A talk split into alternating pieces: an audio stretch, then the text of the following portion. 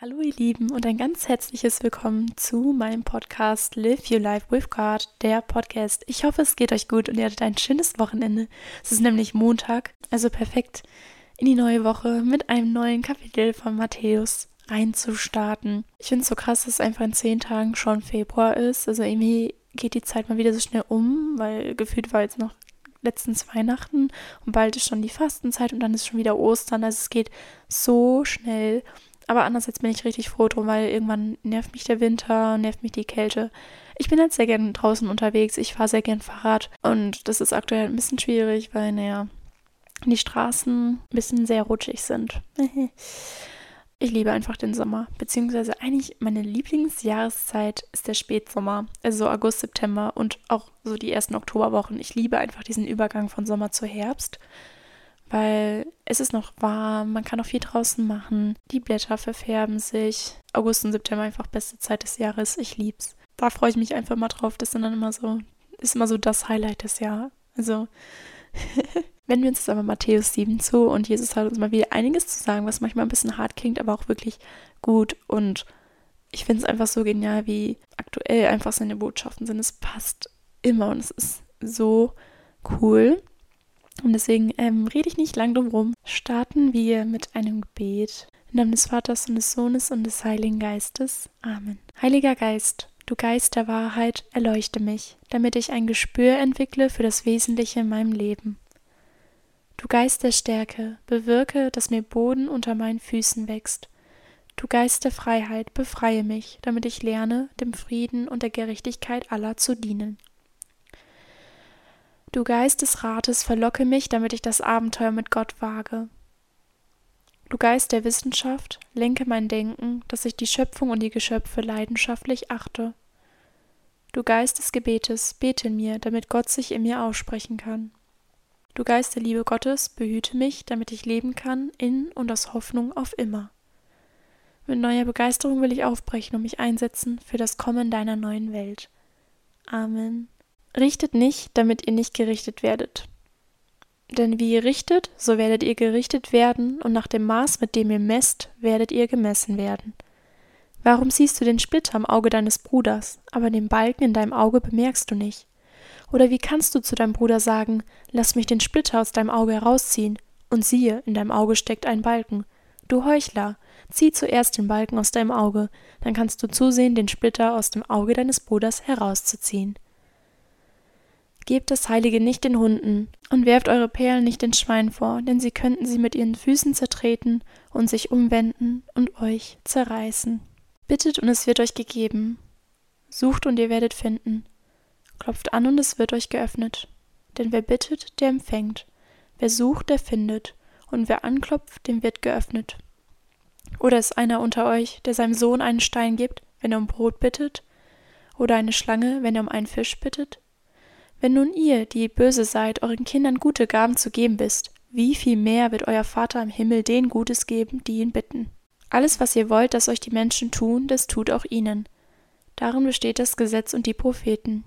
Geht durch das enge Tor, denn weit ist das Tor und breit der Weg, der ins Verderben führt, und es sind viele, die auf ihm gehen. Wie eng ist das Tor und wie schmal der Weg, der zum Leben führt, und es sind wenige, die ihn finden. Hütet euch vor den falschen Propheten. Sie kommen zu euch in Schafskleidern, im Inneren aber sind sie reißende Wölfe. An ihren Früchten werdet ihr sie erkennen. Erntet man etwa von Dorn Trauben oder von Disteln Feigen? Jeder gute Baum bringt gute Früchte hervor, ein schlechter Baum aber schlechte. Ein guter Baum kann keine schlechten Früchte hervorbringen und ein schlechter Baum keine guten. Jeder Baum, der keine guten Früchte hervorbringt, wird umgehauen und ins Feuer geworfen. An ihren Früchten also werdet ihr sie erkennen. Nicht jeder, der zu mir sagt, Herr, Herr, wird in das Himmelreich kommen, sondern wer den Willen meines Vaters im Himmel tut. Viele werden an jedem Tag zu mir sagen, Herr, Herr, sind wir nicht in deinem Namen als Propheten aufgetreten und haben wir nicht in deinem Namen Dämonen ausgetrieben und haben wir nicht in deinem Namen viele Machttaten gewirkt? Dann werde ich ihnen antworten, ich kenne euch nicht, weg von mir, Gesetzlosen. Jeder, der diese meine Worte hört und danach handelt, ist wie ein kluger Mann, der sein Haus auf Fels baute. als ein Wolkenbruch kam und die Wassermassen heranfluteten, als die Stürme tobten und an dem Haus rüttelten, da stürzte es nicht ein, denn es war auf Fels gebaut. Und jeder, der diese meine Worte hört und nicht danach handelt, ist ein Tor, der sein Haus auf Sand baute. Als ein Wolkenbruch kam und die Wassermassen heranfluteten, als die Stürme tobten und an dem Haus rüttelten, da stürzte es ein und wurde völlig zerstört. Und es geschah, als Jesu diese Rede beendet hatte, war die Menge voll Staunen über seine Lehre, denn er lehrte, wie einer, der Vollmacht hat, und nicht wie ihre Schriftgelehrten. Richtet nicht, damit ihr nicht gerichtet werdet. Ja, das ist mal eine klare Aussage. Es geht einfach darum, dass wir gerne an anderen rummeckern, dass wir kritisieren, um eigene Schwächen zu verstecken. Und genau das sollen wir eben nicht tun. Und uns erst um unseren eigenen Balken kümmern, der eben in unserem Auge steckt, also unsere eigenen Schwächen. Und damit können wir auch anderen ein Zeugnis geben, anstatt zu glauben, sie belehren zu müssen. Wir sind nicht dazu da, andere Menschen zu verändern. An uns selbst zu arbeiten, das ist unsere eigene Verantwortung.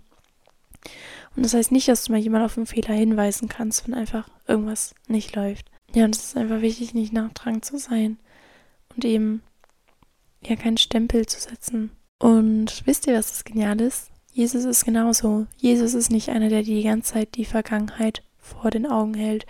Deine Fehler, was du verbockt hast, das macht der Feind. Das macht er, dass du dich immer wieder schämst und schlecht fühlst. Aber Jesus hat dir vergeben und ruft dazu auf, dass du dich nicht von deiner Vergangenheit definieren lässt. Wie schwer fällt es uns Menschen, uns selber zu verzeihen. Aber Jesus hat dir verziehen und es tut ihm weh, wenn du dir selber nicht verzeihen kannst. Und deswegen sei da einfach offen für diese vergebene Liebe und verzeihe auch dir selbst. Wenn ich so an das Thema Umkehr denke und dass deine Vergangenheit nicht deine Identität ist, muss ich direkt an Paulus denken. Und wir feiern ja in wenigen Tagen eben die Bekehrung. Paulus hat selber Christen verfolgt und war sogar damit einverstanden, dass sie getötet wurden. Und er hat sich radikal verändert. Denn er wurde zu einer, der Christen gemacht hat. Er hat so geniale Briefe geschrieben und ist selber für den Glauben gestorben. Er war wirklich ein Kind Gottes, der voll und ganz in den Verkündigungsdienst getreten ist. Oder Matthäus, der Evangelist, dessen Schriften wir aktuell lesen, er war ein Zöllner und Jesus hat ihn gerufen. Und in The Chosen sieht man einfach diese Schwierigkeiten, die die anderen mit ihm hatten.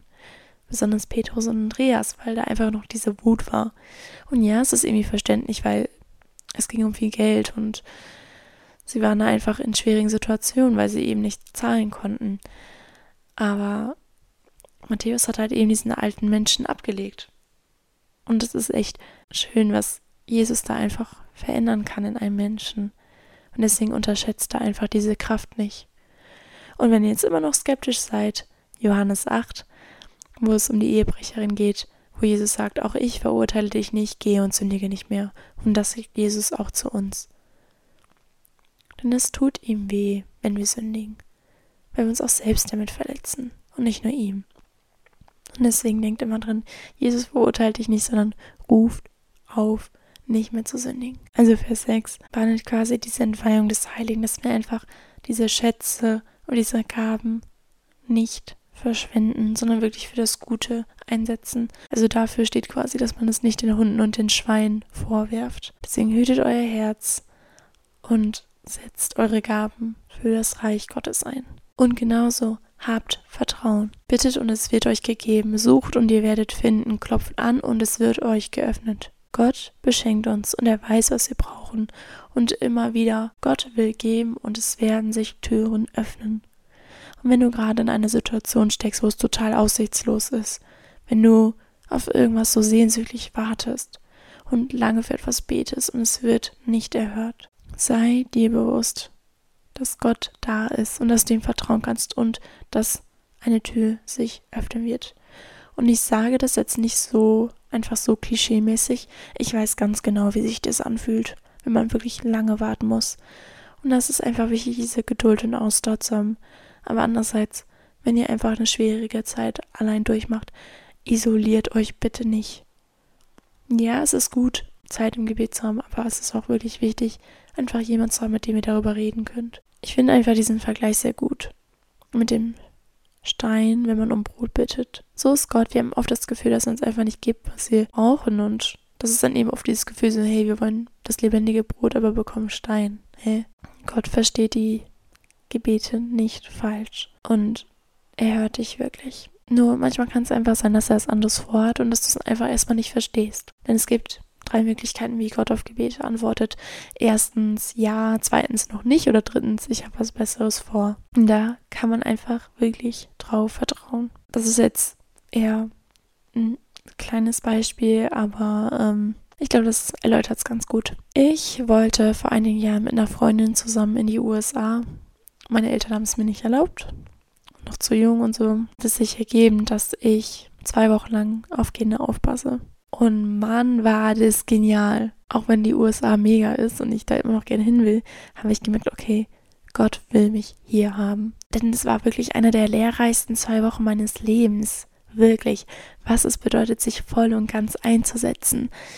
Wie ähm, für Kinder da zu sein, wie man mit Kindern umgeht. Geduld, aber auch irgendwie so eine gewisse Strenge. Also halt, dass man nicht einfach alles durchgehen lässt, sondern auch wirklich mal Nein sagt und mal etwas nicht macht und es trotzdem einfach liebevoll zu sagen. Also es war so genial und ich dachte mir nur so, das war echt das perfekte Training für später, wenn man irgendwann dann mal selber Kinder hat. Also es war genial und ich war so wütend, ich wollte unbedingt in die USA und ich dachte so, Gott, ich will in die USA. Das wäre die perfekte Gelegenheit, endlich mal wieder eine Freundin zu sehen und dann will ich es auch noch mit einer Freundin zusammen machen. Was für ein Problem haben meine Eltern? Meine Eltern erlauben mir gar nichts. Dann war ich da und dachte mir so, hey, das war das, was ich jetzt wirklich gebraucht habe. Noch eine Sache, die ich erwähnen wollte, ich zu Beginn vergessen habe. Deine Geschichte hat Kraft. Dein Zeugnis kann anderen Leuten helfen. Deswegen, wenn es irgendwie eine Situation gibt, wo du das Gefühl hast, du sollst irgendwie deine Geschichte teilen oder über eine Herausforderung teilen, dann tu's. Denn das ist eben das Coole. Gott nutzt deine Vergangenheit oder irgendein Chaos, irgendwas, was einfach gar nicht gut gelaufen ist, um anderen damit zu helfen. Kommt es nicht auch vor, dass du einfach irgendwas teilst, was du durchgemacht hast und dann jemand kommt und sagt, das mache ich auch durch. Mir ging es da so mit circa 14, 15 Jahren. Ich hatte eine etwas kürzere Phase, aber intensive Phase, wo ich auf Frauen stand oder auf Mädels. Und war das unangenehm. Oh mein Gott also wirklich, das war nur so, oh Gott, ich kann auch niemandem sagen, dass ich irgendwie gerade so lesbische Tendenzen habe. Naja, jedenfalls, ich habe es dann zwei Freundinnen erzählt, da waren wir im Sommer unterwegs und die fingen an zu lachen, meinten so, hey, damit habe ich auch Probleme. Und es war dann echt irgendwie genial, dass wir dann ja einfach herausgefunden haben, dass es eben so eine Phase ist, wo sich einfach so die Hirnstruktur sehr verändert und hormonbedingt und so, dass das einfach mal passieren kann, dass es okay ist. Und es hat einfach so geholfen, es einfach mehr gelassen zu nehmen und in dem Sinne, dass es einfach so ist, okay, gerade ist einfach viel los, aber irgendwie war es für mich auch eine Chance, nochmal so irgendwie so über meine Sehnsucht nachzudenken und zu merken, so, hey, ich will eine Familie und ich will einen Mann irgendwann. Und deswegen, ähm, das ist mal wieder so eine Taktik vom Teufel, der einfach will, dass es so im Dunkeln bleibt, weil so, hey, du bist Christ, du darfst mit sowas einfach nicht kämpfen es hilft einfach sehr, solche Sachen ans Licht zu bringen und es zu teilen, weil Leute da eben reinsprechen können. Und das ist eben wieder dieses Ding so, der Feind, der nutzt wieder diese Scham und redet dir dann ein, dass, ähm, dass die Leute dich verurteilen werden und so. Aber hey, wir wurden dazu aufgerufen, nicht zu richten. Und deswegen haben keine Angst, diese Geschichten zu teilen. Alles, was ihr wollt, dass euch die Menschen tun, das tut auch ihnen. Darin besteht das Gesetz und die Propheten. Sei du der Initiator. Punkt. Verlasse deine Komfortzone, wie später ihm steht. Geht durch das enge Tor. Dass wir nicht mit der Welt gehen, raus aus diesem Egoismus und uns diesen Herausforderungen wirklich stellen. Und ich finde, das passt einfach sehr gut. Das hat damals meine Grundschullehrerin mir ins Poesiealbum geschrieben. Was du nicht willst, was man dir tut, das fügt auch keinem anderen zu. Hütet euch vor den falschen Propheten. Prophetie. Es gibt kein Thema, was mich vergangenes Jahr so viel beschäftigt hat christlichen spirituellen Sinne wie die Prophetie. Ich verbinde mit Prophetie immer halt so, ja, die Propheten vom Alten Testament, die dann eben Sachen vorausgesagt haben wie Jona mit Ninive, dass Ninive untergeht, wenn die Leute sich nicht bekehren. Aber basically fängt es einfach damit an, dass ein Prophet die Stimme Gottes hört. Das heißt, wir sind alle zu Propheten berufen. In dem Sinne. Und sollte jemand für dich ein Wort, einen Eindruck haben und ist der Überzeugung, dass es von Gott kommt, block es nicht ab. Aber seid auch nicht ganz naiv und prüfe, wenn jemand zu dir kommt und meint, ein Wort von Gott bekommen zu haben. Denn es kann wirklich gut sein, dass Leute das sabotieren, in dem Sinne, dass sie sagen, dass Gott ihnen das gesagt hat, aber im Prinzip sind sie es selber. Und du wirst es schon irgendwie merken, ob es passt oder nicht. Wenn du da Gott wirklich drum bittest, dass er dir einfach da eben diese Erkenntnis gibt, das wird helfen. Andererseits, wenn du den Eindruck hast, irgendjemand was zu teilen und du hast richtig Angst, dann auch da geh ins Gebet und frag Gott, denn es kann jemand wirklich helfen. Ich bin der Meinung, dass Gott durch Menschen sprechen kann. Und das hat er in meinem Leben getan und er hat es auch mal in mir getan, dass er mir mal gesagt hat, dass ich jemandem was sagen soll. Und deswegen schätzt dieses Geschenk sehr. Und ja, seid auch einfach wachsam. Wie Jesus eben sagt, an ihren Früchten wird man sie erkennen. Wie ist einfach diese Person drauf? Lebt sie, was sie predigt? Denn diese Früchte sind gegründet im Gebet und im Streben nach der Heiligkeit im Inneren des Menschen. Das ist die Wurzel unseres Glaubens und unseres Handelns. Und verknüpfen dazu eben dieser Hinweis. Und verknüpfen dazu, sagen wir mal, du bist ein Prediger oder bist irgendwie im Dienst für Gott. Befolgst du seinen Willen? Hast du diese persönliche Beziehung?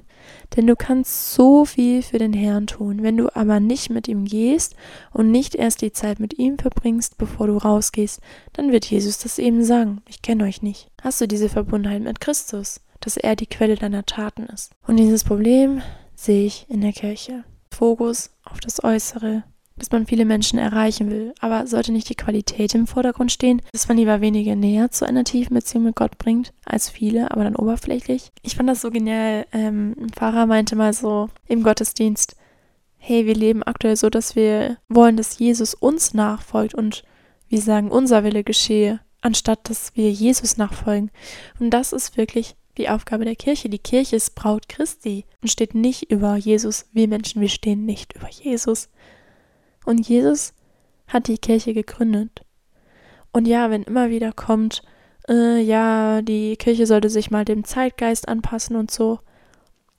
Ähm, ich glaube, primär sollte es uns wirklich um diese Lehre Jesu gehen. Aber ich glaube, da ist es auch einfach wichtig, dass wir eben Jesus folgen und nicht andersherum, wie eben der eine Pfarrer bemängelt hat. Denn, ja, irgendwie, ich musste schmunzeln, weil es hat schon was.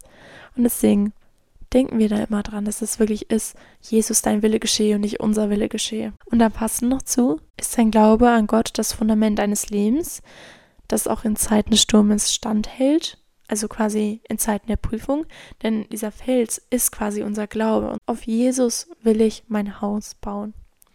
Und das ist richtig spannend, das habe ich mal in einem Kommentar gelesen. Und zwar steht ja in der deutschen Übersetzung bei in beiden Häusern, also dem Haus auf Fels und dem Haus auf Sand, die Stürme tobten und rüttelten an dem Haus. Im Griechischen, also im Original, stehen aber zwei unterschiedliche Bedeutungen. Bei dem Haus auf dem Fels steht Prospipto und die Wassermassen und die Stürme fallen wütend an. Und bei dem Haus aus Sand steht Proscopto. Die Stürme und Wasserfluten berühren das Haus leicht und prallen ein bisschen an und es fällt sofort in sich zusammen. Das heißt, bei diesem Haus auf Sand ist es schon so, dass es einfach kleinere Prüfungen und Versuchungen nicht standhält. Und deswegen ist es einfach wirklich wichtig, im den Glauben als Fundament zu haben, denn er wird dir durch Krisen helfen, wenn du einfach weißt, dass du dass da eben dein Vater im Himmel ist, der dich nicht allein lässt, dass du ihm weißt, wie du umgehst, dass du nicht verbitterst, dass du einfach diese Situation mit Liebe nimmst, auch wenn es wirklich schwer sein kann. Du bist nicht allein, denn du hast ja eben dieses Haus auf dem Fels. Und dazu gibt es ein richtig gutes Lied, das heißt Firm Foundation. Und ich lese mal einmal ein bisschen was vom Text vor, weil es so gut passt. Ist auf Englisch, aber ja. Christ is my firm foundation, the rock on which I stand. When everything around me is shaken, I've never been more glad that I put my faith in Jesus, because He's never let me down. I've still got joy in chaos. I've got peace that makes no sense. So I won't be going under. I'm not held by my own strength, because I've built my life on Jesus. He's never let me down.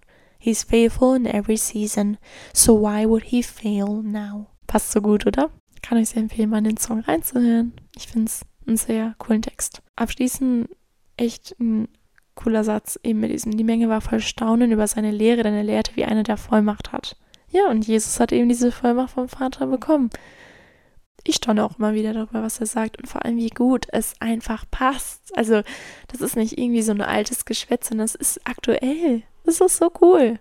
Er wusste ganz genau, dass wir das auch heutzutage noch brauchen werden. Genau. Das war Matthäus 7. Intensiv, aber gut. Ich hoffe sehr, dass euch einfach da ein paar Gedanken geholfen haben und ich ermutige euch auch sehr dazu, dass ihr einfach nochmal diese Bibelstelle für euch selber lest und vielleicht fallen euch dann auch noch ein, weil, naja, mir geht es oft so, dass ich, wenn ich mit anderen zusammen die Bibel lese, dann eben noch ja, andere Aspekte dazu kommen, auf die ich selber nicht gekommen wäre. Das ist dann also sehr hilfreich. Also nochmal vielen, vielen Dank fürs Zuhören. Ich wünsche euch eine gute Woche und denkt dran, am 25. Januar ist das Fest der Bekehrung des Apostels Paulus. Also, ähm, ja, lest euch die Apostelgeschichte Kapitel 9 durch oder geht in den Gottesdienst. Ich glaube, das ist so ein wichtiges Fest, was irgendwie vergessen wird, denn es zeigt wirklich, wozu Gott fähig ist und dass Gott eben so eine Liebe für diese Menschen hat, dass er wirklich einen Plan für sie hat. Fühlt euch ganz festgedrückt und denkt dran, live your life Wolfgard. Jesus liebt dich. Tschüss.